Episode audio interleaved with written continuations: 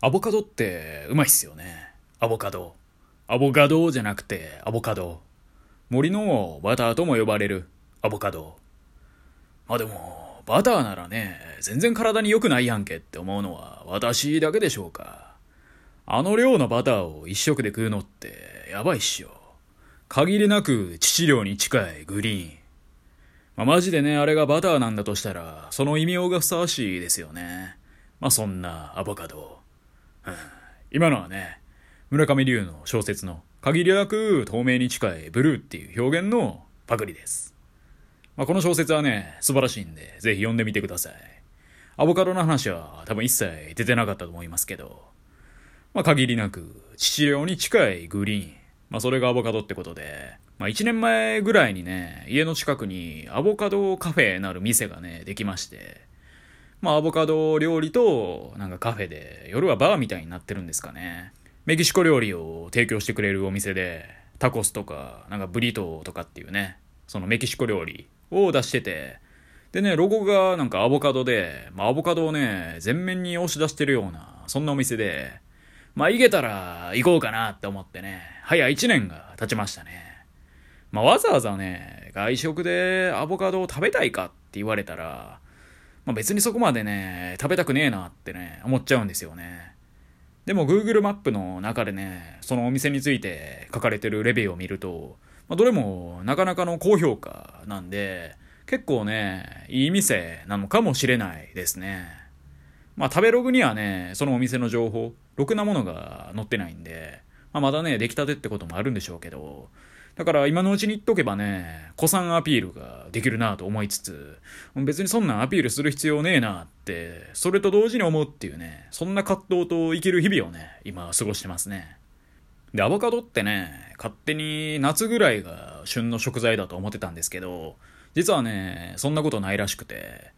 日本産のアボカドの場合は、夏から秋にかけての収穫らしいんで、10月から1月とかがね、旬らしいですね。でもスーパーでね、あんまり日本産のアボカドとか見たことない気がしますけどね。まあそんなアボカド、やっぱおしゃれですよね。なんでこんなにおしゃれなんですかね。休みの日とか何食べてるの？って聞かれて、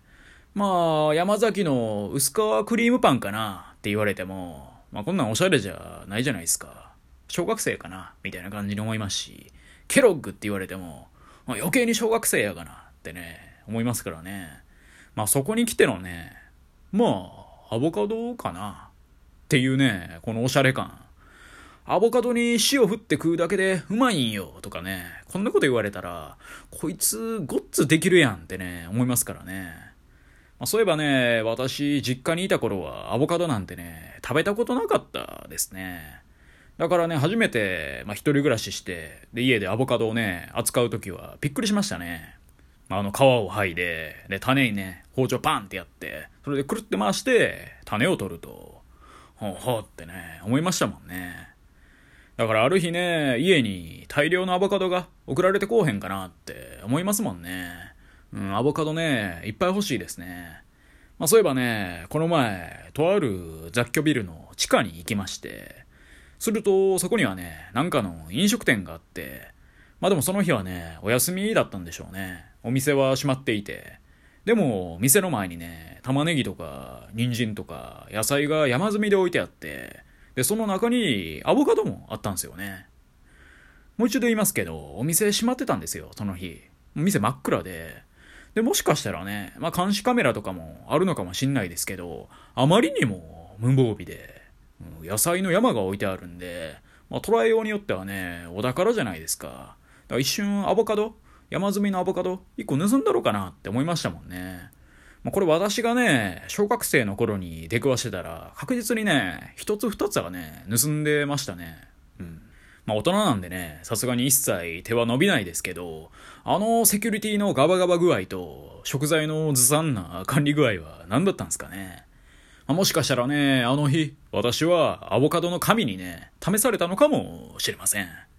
はい。だからね、盗まなかったんで、アボカド、神様、箱で送ってください。銘柄は限りなく致死量に近いグリーンでお願いします。はい。以上、YT でした。今日も聞いてくださり、どうもありがとうございました。